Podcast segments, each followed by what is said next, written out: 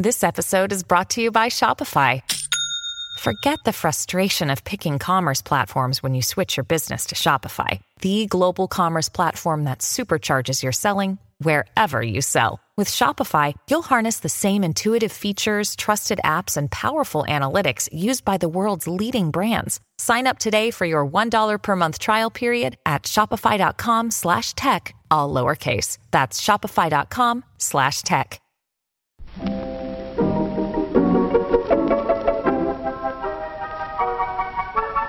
Maybe it's just that you don't know how to use social courtesy. Oh, that's old-fashioned. Watch how Lizzie Post and Dan Post Senter act as host and hostess. They know that courtesy means showing respect, thinking of the other person, real friendliness. Hello! And welcome to Awesome Etiquette, where we explore modern etiquette through the lens of consideration, respect, and honesty. On today's show, we take your questions on online photo faux pas, addressing letters to beneficiaries, email signature etiquette, and politely deferring tender topics. Plus, your most excellent feedback, etiquette salute, and a postscript segment on consideration, respect, and honesty through the eyes of kindness, gentleness, and safety. For Awesome Etiquette sustaining members, your extra question of the week is about the proper thank you gift for a very generous work trip. All that's coming up. Awesome Etiquette comes to you from the studios of Vermont Public Radio and is proud to be produced in Burlington, Vermont by the Emily Post Institute. I'm Lizzie Post. And I'm Dan Post-Senning. And Mr. Moderator, how did it go yesterday at our quaint town meeting? Thank you so much for addressing me by my proper title. I will take a bow now. So we do this cool thing in Vermont. We have town meeting day. We're actually it's a state holiday pretty much, and you are given the time off from work to go and participate in your town meeting day. And our lovely Dan Post-Senning is actually a moderator in the town of Duxbury, Waterbury, which one? Duxbury, Vermont. Duxbury, Vermont, where the town meeting has happened annually since the 1770s, since before the town was chartered. It's kind of a remarkable institution and example of direct democracy. Most people are familiar with the Republican form of government, where we vote for representatives who then go represent us and do the actual work of governing. Democracy, where you actually get to stand up and conduct a meeting and propose rules, regulations, laws, vote on the budget of your town. Direct participation in that governing process is really kind of rare and special, and it's a treasured institution here in Vermont. And in order to keep it going, it requires participation. I found myself reflecting on that a lot as I was cramming the night before, because I'm relatively new to this role, and it requires me to have some familiarity with Robert's Rules of Order so that I'm able to conduct the meeting in the way people are used to and the way it's designed to be run. And it makes me just a little bit nervous, and I asked myself, why am I doing this? Why is it worth my time, and why is it worth the effort to go do it? And it really is something special. And thank you for asking how it went. It went well. We'll spare you all of the gory details, all of the intimate ins and outs of local small town politics, the sure. major personalities and issues around whether or not we pay for gravel or not. But it big picture went smoothly. The town elected me again for a second year. Nice. And I did well enough that I'm feeling more comfortable that it's probably likely that I'll get elected again for a third year. Oh, that's awesome. That's awesome. So I want to paint the picture here. Do you have a gavel? I mean, if someone's out of order, do you call them? Does it feel rude as an etiquette expert to be like, "You're out of order"? What do you do? What's it like? Give me the comic version. Obviously, that's what I'm looking for. Yes, I have a gavel. You do not. Oh my goodness! And it is hysterical. That? I want a picture next year. I think you can find one on Facebook That's somewhere. So funny. I'm not going to point us at it, but so you have a gavel, and did you have to use it? I use it to open and close the meeting. That's it. Okay. And I did have to remind people to address their comments to the moderator, not to each other. Definitely, one of the things that you do is encourage civility, and one of the ways you do that is you remind people to address the audience through you, not each other directly, particularly as certain issues become, I don't want to just call them contentious, but maybe personal. Okay. So, you know, and that's a part of the job that actually I feel pretty well equipped to do. a little bit of that etiquette experience and background is helpful with that kind of moderation.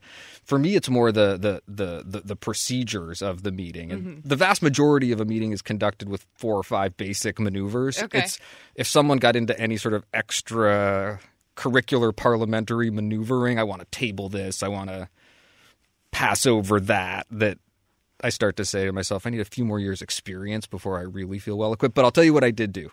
I set a land speed record. We finished by lunch. Usually the Duxbury town meeting goes on into the afternoon, but we wrapped up by lunchtime. I got applause. Oh, nice. Nice. And I was just in need enough of a relaxation at that point. I afforded myself the afternoon off. I went home. I put my feet up. I ate a al pastor taco and just basked in the glory of having successfully made it through another year. Very nice. Very nice. Well, let's make it through some questions. And you don't have a gavel, but I do believe we are going to welcome your judgment and opinion.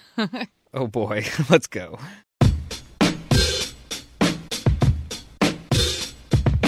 Awesome Etiquette is here to answer your questions on how to behave. If you have a question for us, you can email it to awesomeetiquette@emilypost.com. You could leave us a voicemail or text at 802-858-KIND. That's 802-858-5463. You can also find us on Twitter or Facebook. Just use the hashtag #AwesomeEtiquette with your post so that we know you want your question on the show.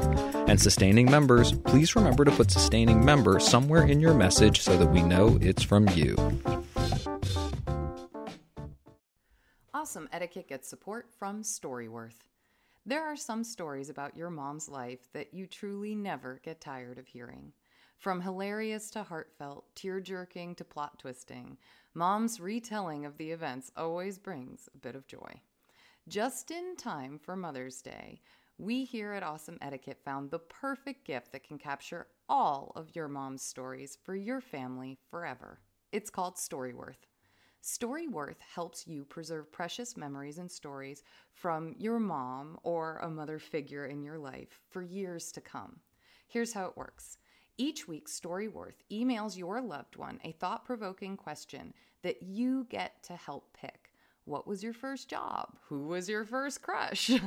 StoryWorth makes the writing process a breeze. All your loved one needs to do is to respond to the email prompt with a story. Long or short, it doesn't matter. I did this with my mom, and it was really, really rewarding. You'll be emailed a copy of your loved one's responses as they're submitted over the course of the year. You'll get to enjoy their retelling of the stories, some you probably already know, or maybe the ones that you're surprised by you haven't heard before. After that year of fun discovery and reminiscing, StoryWorth compiles your loved one's stories and photos into a beautiful keepsake hardcover book that you'll be able to share and revisit for generations to come. You can even keep a copy of the book for yourself. Give all the moms in your life a unique, heartfelt gift that you all will cherish for years. StoryWorth. Right now, save $10 on your first purchase when you go to storyworth.com/manners. That's StoryWorth, StoryWorth.com/manners. It's manners with an S, to save $10 on your first purchase. And now, back to our show. Our first question is titled Photo Freeloaders. Dear Lizzie and Dan, I have a question for you from a woman I just met who is a photographer and who is contracted by the public high school in our town to take photos of our sports teams. I don't know if the town pays her or not for this, but she did explain to me that the photos she takes are then for sale via an online photo gallery. From there, parents can view and select photos to purchase. She lives in town and knows many of the families whose children participate in sports, and she is friends with many of them on Facebook. So she sees when parents and students, her friends, neighbors, acquaintances, have copied the photos she posted in her online gallery for sale and then reposted them on their Facebook pages for free. Some photographers put a watermark over their photos to deter online theft, and it is theft to copy and repost an image without the owner's permission. She doesn't want to do this because she thinks it makes it hard to see the photo being considered for purchase and because it's easy to remove the watermark. That's in quotes. Although I sure don't know how. I am upset for her that people would take something for free when it is clearly for sale and it's her livelihood. I work for an intellectual property law firm, so I think I have more awareness of these issues than most people, but it isn't common knowledge that copying images off the internet is stealing, and people who copy the photographer's photos don't know it's illegal. But they should understand that the photographer is putting them online so that they can be purchased. What could the photographer say to the people who repost? Or should she have a more prominent and strongly worded statement on her gallery that copying is stealing, but everything is for sale? She doesn't want to turn off customers or alienate friends and neighbors. I would be interested to hear what you think. Thank you, friend of the photographer. This is a tough one. It is kind of a tough one. It's right on the edge for me of etiquette because in some ways this is really a business question. A legal question, yeah. I would definitely start at the beginning, the origin of these photos, where they're posted online. Mm-hmm. And I would double-check that website and be sure that it really is clear that these photos are for sale and are not intended for public use unless you've purchased them. I think that you can do that with a statement that's on the bottom of every page. That's part of the footer of the website. It doesn't need to change the whole nature, look, and feel of the site. It doesn't need to be a banner across the top of everything that you're looking at, but have it posted so that it's clear it applies to everything that people are looking at. It might even be good to have a reminder when you enter the gallery on each photo, you know, if there's a way to do a comment or something next to the photo that's just a reminder, this photo is for purchase and not available for distribution by screen capture or something like that. Another way to do that is that reminder that it's available for purchase, that's a way to subtly say these aren't free. And then along with the clear explanation of what the costs are and the forms that you can get them in printed or digital, that you've also got that little reminder that they're not for public use unless they've been purchased. Once you've established that, then you're in much better shape if you see people continuing to use them. And that might be the case already, but you're really in good shape if you see someone using them that hasn't bought them, hasn't paid for them, to say something. And I don't think saying something needs to be confronting them face-to-face. I oftentimes think talking to someone or letting someone know in writing is a really good idea. It's clear. It's unavoidable. It's an opportunity to think about what you want to say ahead of time, draft that up when you're not emotional, upset, or dealing with that person right in front of you, but when you can really focus on the content of that message. It also creates a paper trail, and it shows that you have asked someone to take something down or to not use it and that you have pursued this. And I do think that that is often important. Should it become a problem with any one particular person or with a group? I'm also curious as to if the school would be willing to include such a disclaimer when they are sending out things like the school newsletter that says, we've had a photographer come and do photos for the students, and if you're interested in purchasing the photos, just a reminder, screen capture the photos and sharing them on Facebook is not permitted. And I think that that can be a way for the school who's creating the opportunity here, both for the parents and the kids and the photographer, to help facilitate the right relationship between the photographer and the parents. I like that idea of getting the other partners involved. A definite point of etiquette is that I would never confront or call someone out publicly. So whether that's in person in front of other people or if that's in that social media space, I don't think I would make a public response to seeing that image that called them out for using that image. I would send that written statement to them privately, or I would ask to speak to them when there weren't other people around if I was going to do that in person. My final thought is definitely try those watermarks. Try them on the edges of the photos. They don't need to interfere with the image. It doesn't need to be right across the middle, across the action or someone's face, but putting some sort of watermark on that image before it's been purchased is a great way to remind people that that really is your property. Friend of the photographer, you truly are a friend to this photographer. Thank you for submitting this question and taking us into a slightly new territory for etiquette.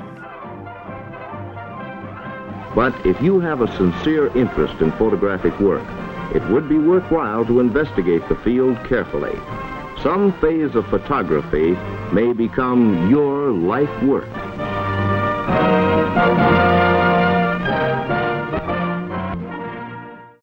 Our next question is about letters to beneficiaries. Hi, Lizzie and Dan, longtime listener from the Dinner Party Download days. My question is in regards to addressing letters from a trust. My mother passed away last year and left some of her assets to various family members. As the trustee, it is my job to distribute these assets to the beneficiaries. I want to send each of them their gift with a special note. I find myself at a loss with how to address the letterhead. The formal name of the trust is pretty clunky. Do I just put the full name of the trust and then trust? Or do I write a note from full name and then trust? Thank you for the work you do making the world kinder. Sincerely, Successor Trustee. Successor Trustee, I think this is a really nice idea. I like the way you're thinking about including a note or a letter along with these distributions from the trust. For the letterhead, I would just stick with the name of the trust itself. I would keep it pretty simple. And I'm thinking of the letterhead as being that either top or bottom of the paper itself. The content of that letter or note is where I would really make the effort to personalize in a way that's going to address someone in a more human way. And it sounds like that's your whole intent behind this. So I'm sure that's what's going on. As the person designated to manage the distribution, that to me is a good place where it can be a little like less formal, but you also are in this titled position of distributor. And so you can also ask whomever it is, the law office that you're working with, how people often handle this. And that might be another way to just gain a little bit more perspective. There's also no reason why you couldn't have the formal letter that has, you know, is from the trust and with all the trust language. And then you just write a little personal note that goes along with it and say, you know, as the executor or trustee, I just wanted to write a note to say, I'm so, you know, glad to be sending this to you, and your connection with my mother or whomever it is, you know, is so appreciated. And I hope that you enjoy this item, you know, whatever it is. I really like that idea. I was also thinking about that further personalization, and the handwritten signature is obvious to me that that's the way that's the first step. But then handwriting that letter or note takes it even another step into that more personal territory. And I like that idea of maybe the formal letter and then attaching a handwritten note to that as well. Those are all really good options. Successor Trustee, we hope that that helps, and we are also so sorry to hear of the passing of your mother. You know, Nora, that's not bad at all. With a little practice, you'll be a wizard writing letters. Thanks, Walter.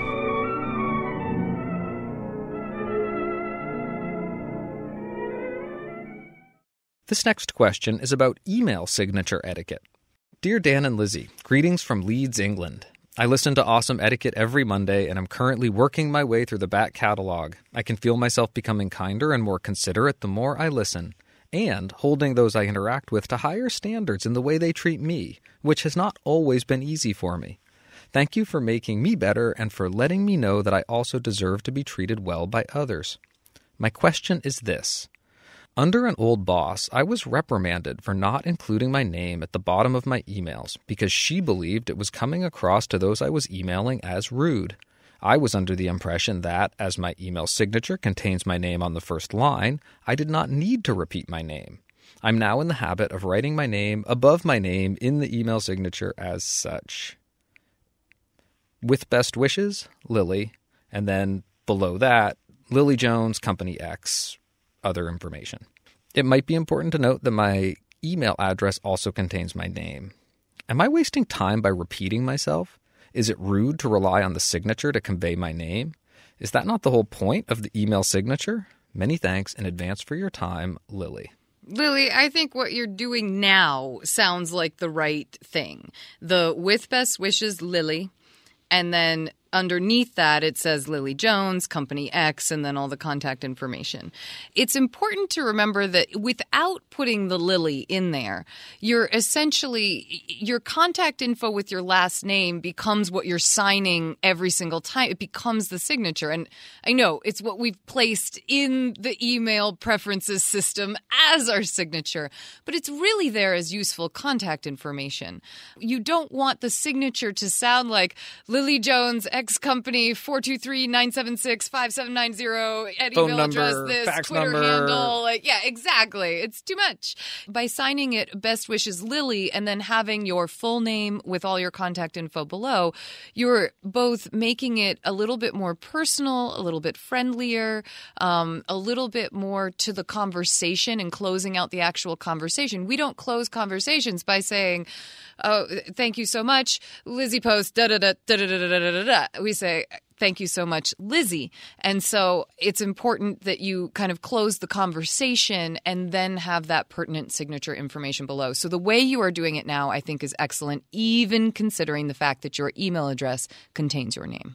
I like this question following our previous question. Me too. Because the previous question was about letterhead, and it reminds me of where email came from. It originally copied written mail. We call it snail mail now, even though it's not that slow. It is not. That in a lot of ways, that email signature is like your letterhead. It's like that information that's printed on the stationery that you're using at your business or your office. So it's got that contact information. It might have the name of the business as well as your own name. So think of that email signature as the letterhead on the paper.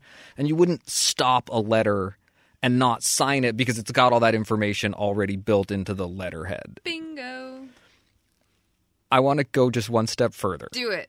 And this is a little bit risky. Okay. Some people like to build their email signatures so that they have a all the best and then their name in the same font that the email body text is written in, and then have a more standard email signature that's got the contact information that follows. If you really wanted to skip writing it every time you wrote your email, you could build your email signature so that it mirrored that. Can you tell Dan's been doing a lot of emailing lately where it might be convenient to shave a second by not having to write Best Dan, Best Daniel, Best Dan, Best Daniel on every single email? But you make a good point. What you're really doing is shaving a second. Right. And you really have to use it intentionally and well, because the whole point of that closing that's in the context or in the copy of the email itself is that it's related to what you were just saying. And if you're using the same one every time, you strip away the possibility of saying, oh, this time I'm going to say best. This time I'm going to say all the best. This time I'm going to say best wishes. This time I'm going to say regards. Oh, this time I'm going to notice that the person I was just bouncing back and forth with stopped doing it. And having been 3 or 4 emails deep in this chain, we're now not going to go through that any longer. You just got to be careful because people can see sometimes that that's what you've been doing. And I think it's easier just to write it in, but I wanted to mention that is one way that some people manage this. A final thought on this one is that when we're talking about a back and forth email exchange, we start to be in a conversation where we no longer need the hellos and the goodbyes and the sign-offs. But I do think it is nice when this is an initial email or it's, a more formal email to include that particular sign-off. But when you are bouncing things back and forth, especially when it comes to scheduling and that sort of thing, you don't need to write hello and then sign and then your name every single time. I often, when we're getting to that point, it's funny, I may skip the hellos, but I still often do a best or a thanks or a that would be wonderful, looking forward to it, Lizzie, when it comes to the last email in that grouping. Lily, thank you so much for giving us a chance to address this question. I don't know how you do it, Wally. You make it seem so easy. You see, Nora, different letters have different purposes. They do all kinds of things.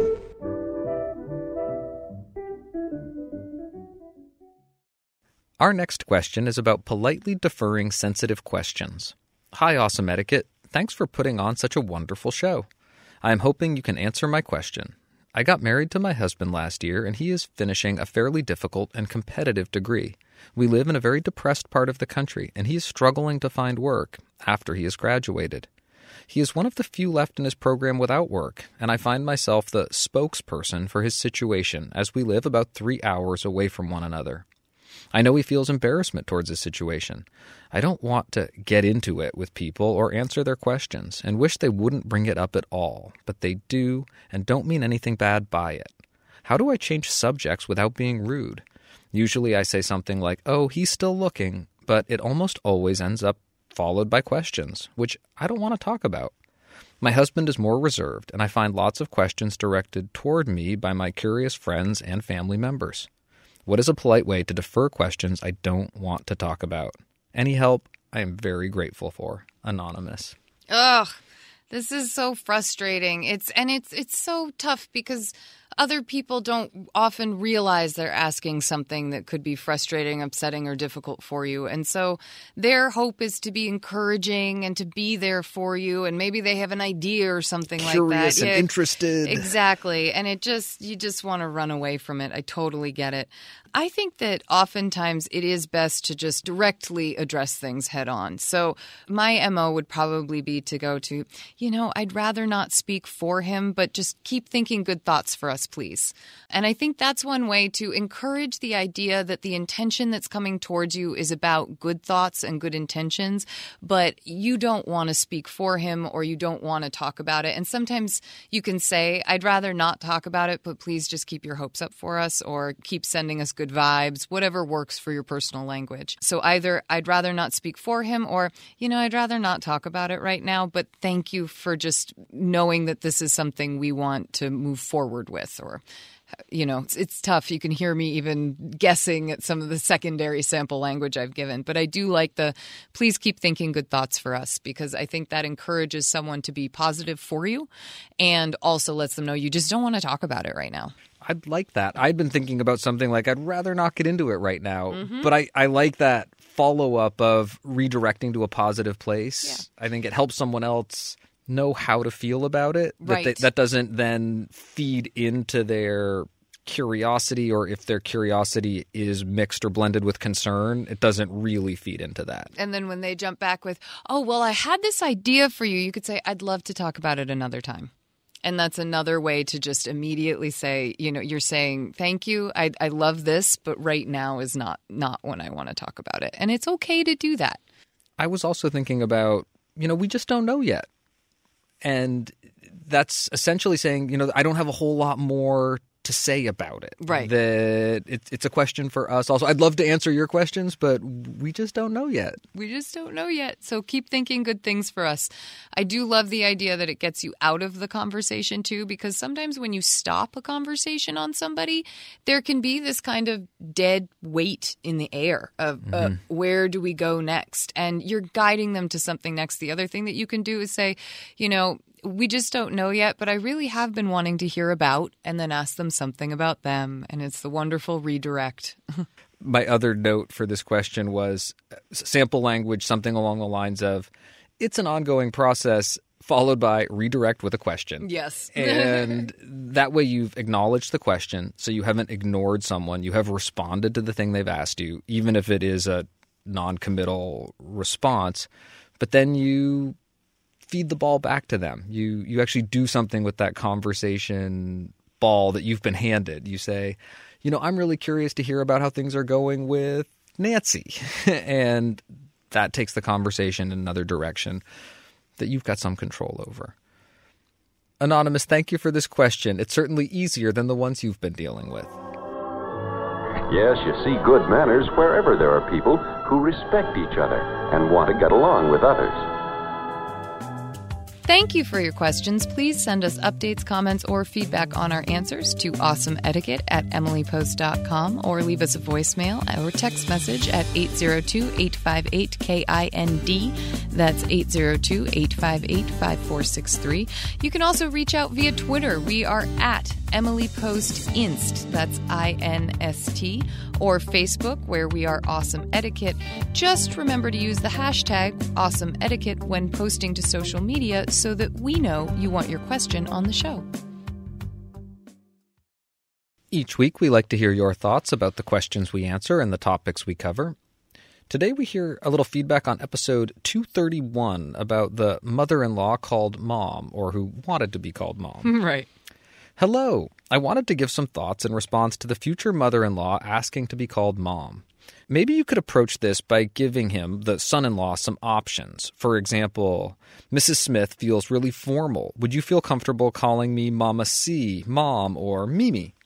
If you Google alternative names for mothers, there are many cute name options.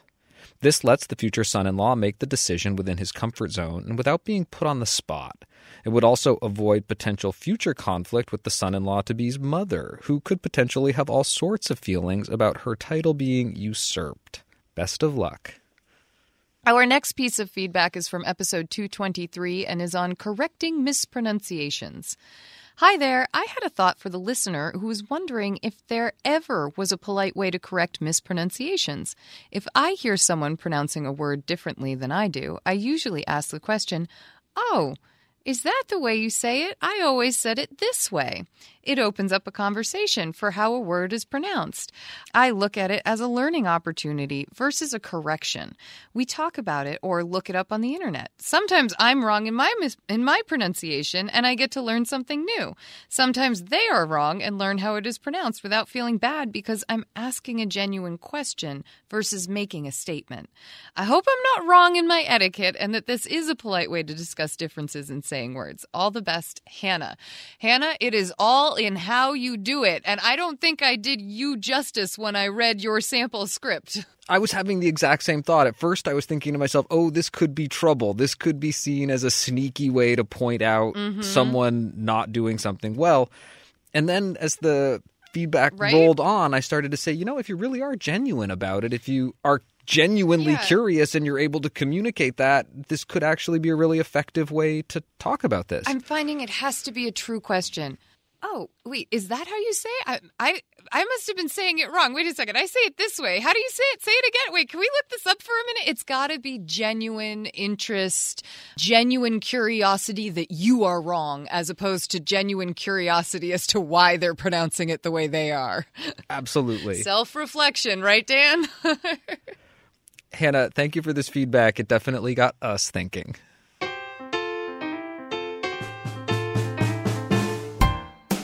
Thank you for sending us your thoughts and updates. Please, please, please keep them coming. You can send your comment or update to awesomeetiquette@emilypost.com or leave us a voicemail or text at 802-858-KIND. That's 802-858-5463.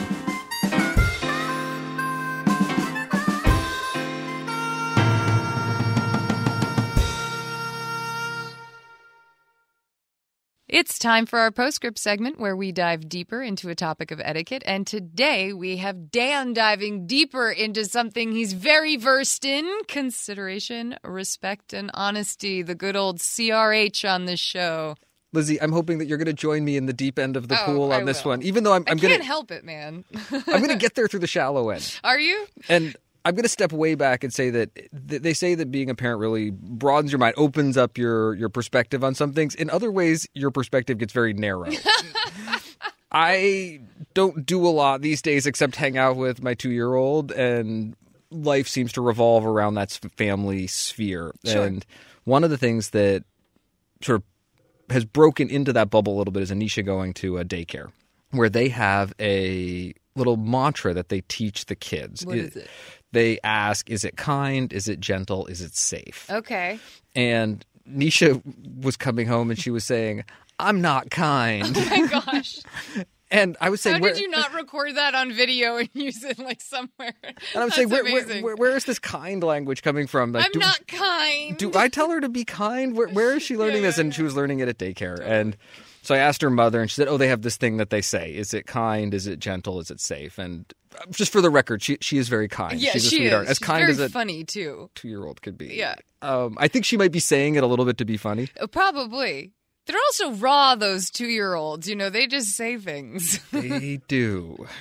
But it got me thinking. It's sort of a 3-part system for evaluating behavior. And is it kind? Is it gentle? Is it safe? Okay. Yeah, I'm with you. We say it in the introduction of this show all the time, to approach the world through etiquette based on consideration, respect, and honesty. And we shorten it to CRH because we say it all the time. Mm-hmm. And it's the foundation of so much of what we do at the Emily Post Institute. If you go back and listen to episode 1 of this podcast, it's us thinking and talking about consideration, respect, and honesty as being foundational to the work we do at Emily Post. And throughout the first 100 episodes of the show, I think we actually went back and reflected on this theme, built on it, talked about it again a couple of times. I happened to be traveling with your father at one point when our show went through a big transition, and we were teaching in Seoul, doing teacher trainings, and we were teaching people etiquette process based on consideration, respect, and honesty. And I was listening to these early episodes of the show thinking how consistent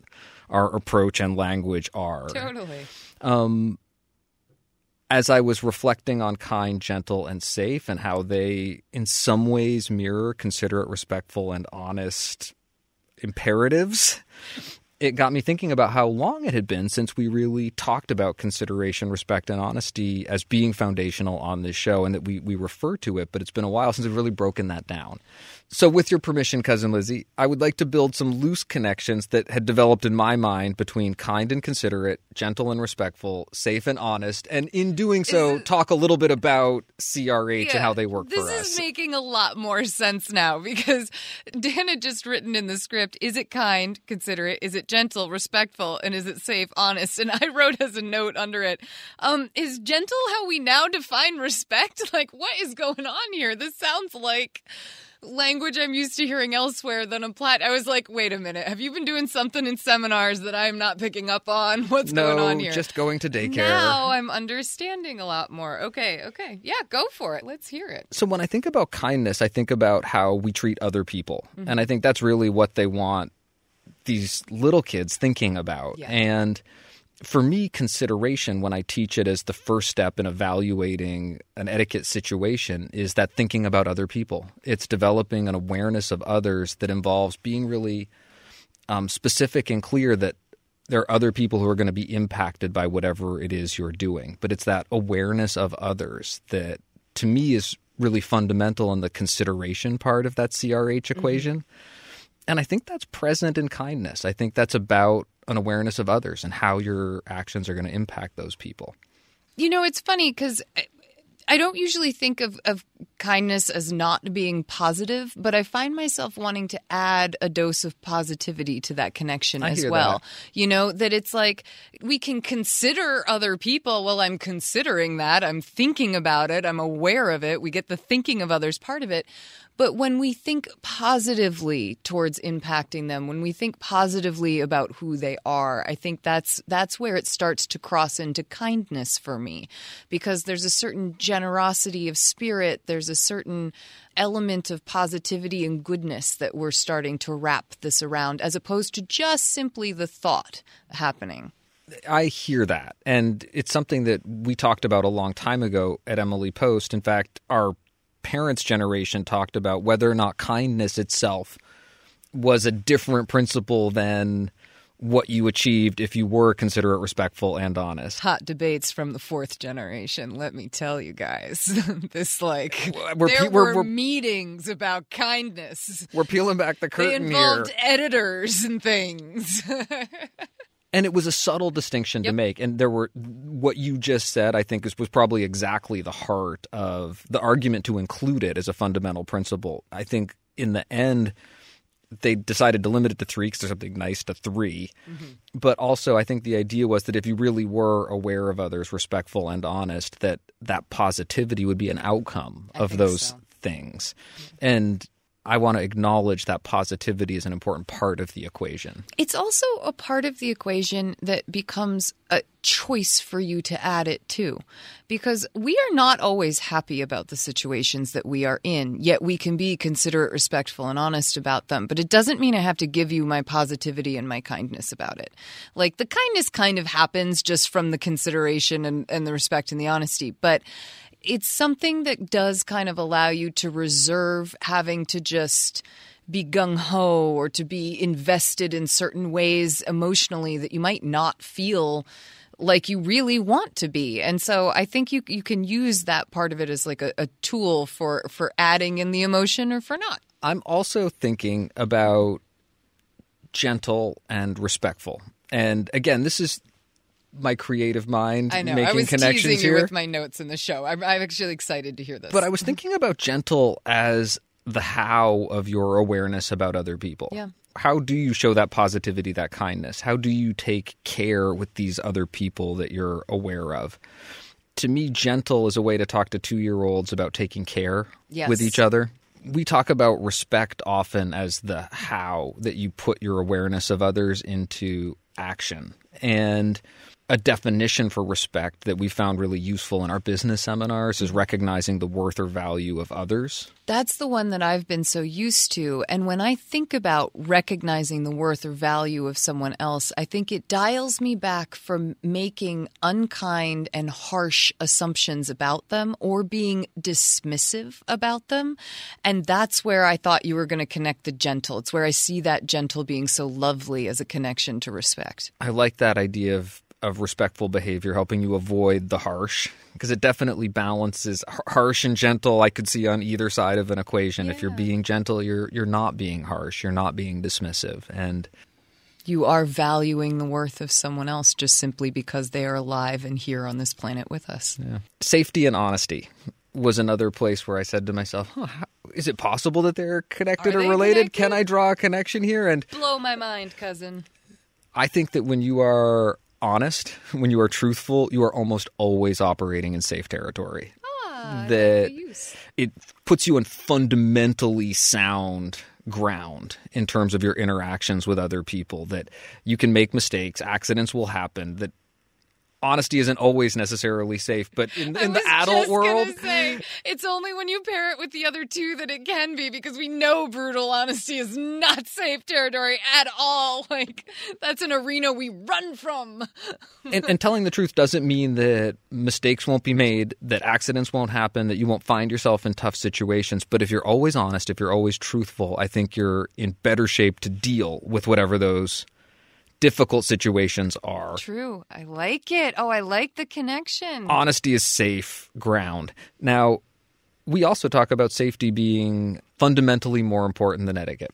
That if you're ever in a situation where there's a question about someone's safety, yours or someone else's, that those are some of the few moments where we say, no, it's okay to step outside many of our usual norms, expectations around social behavior and conduct, that if someone's choking, you can knock over a chair and give them a Heimlich maneuver. That yes. There are moments where it's no excuse me is necessary. Just get to the point and deal with the situation. Easy or awkward. Someone's had too much to drink and they're about to drive home from your house. That you're not just allowed, but you really are supposed to take action for the safety of everyone.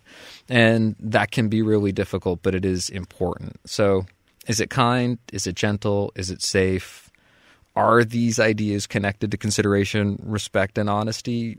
I think they are. And I think it's a fun way to revisit those fundamentally important concepts of consideration, respect, and honesty whenever we're talking about etiquette.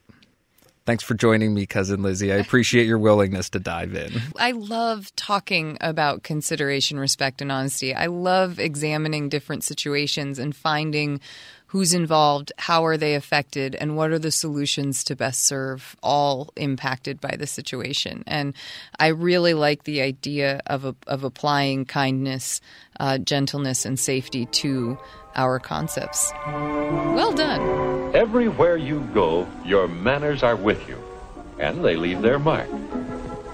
They help you feel sure of yourself, too, and they make an impression on people, on everyone you meet. Well, you take it from here.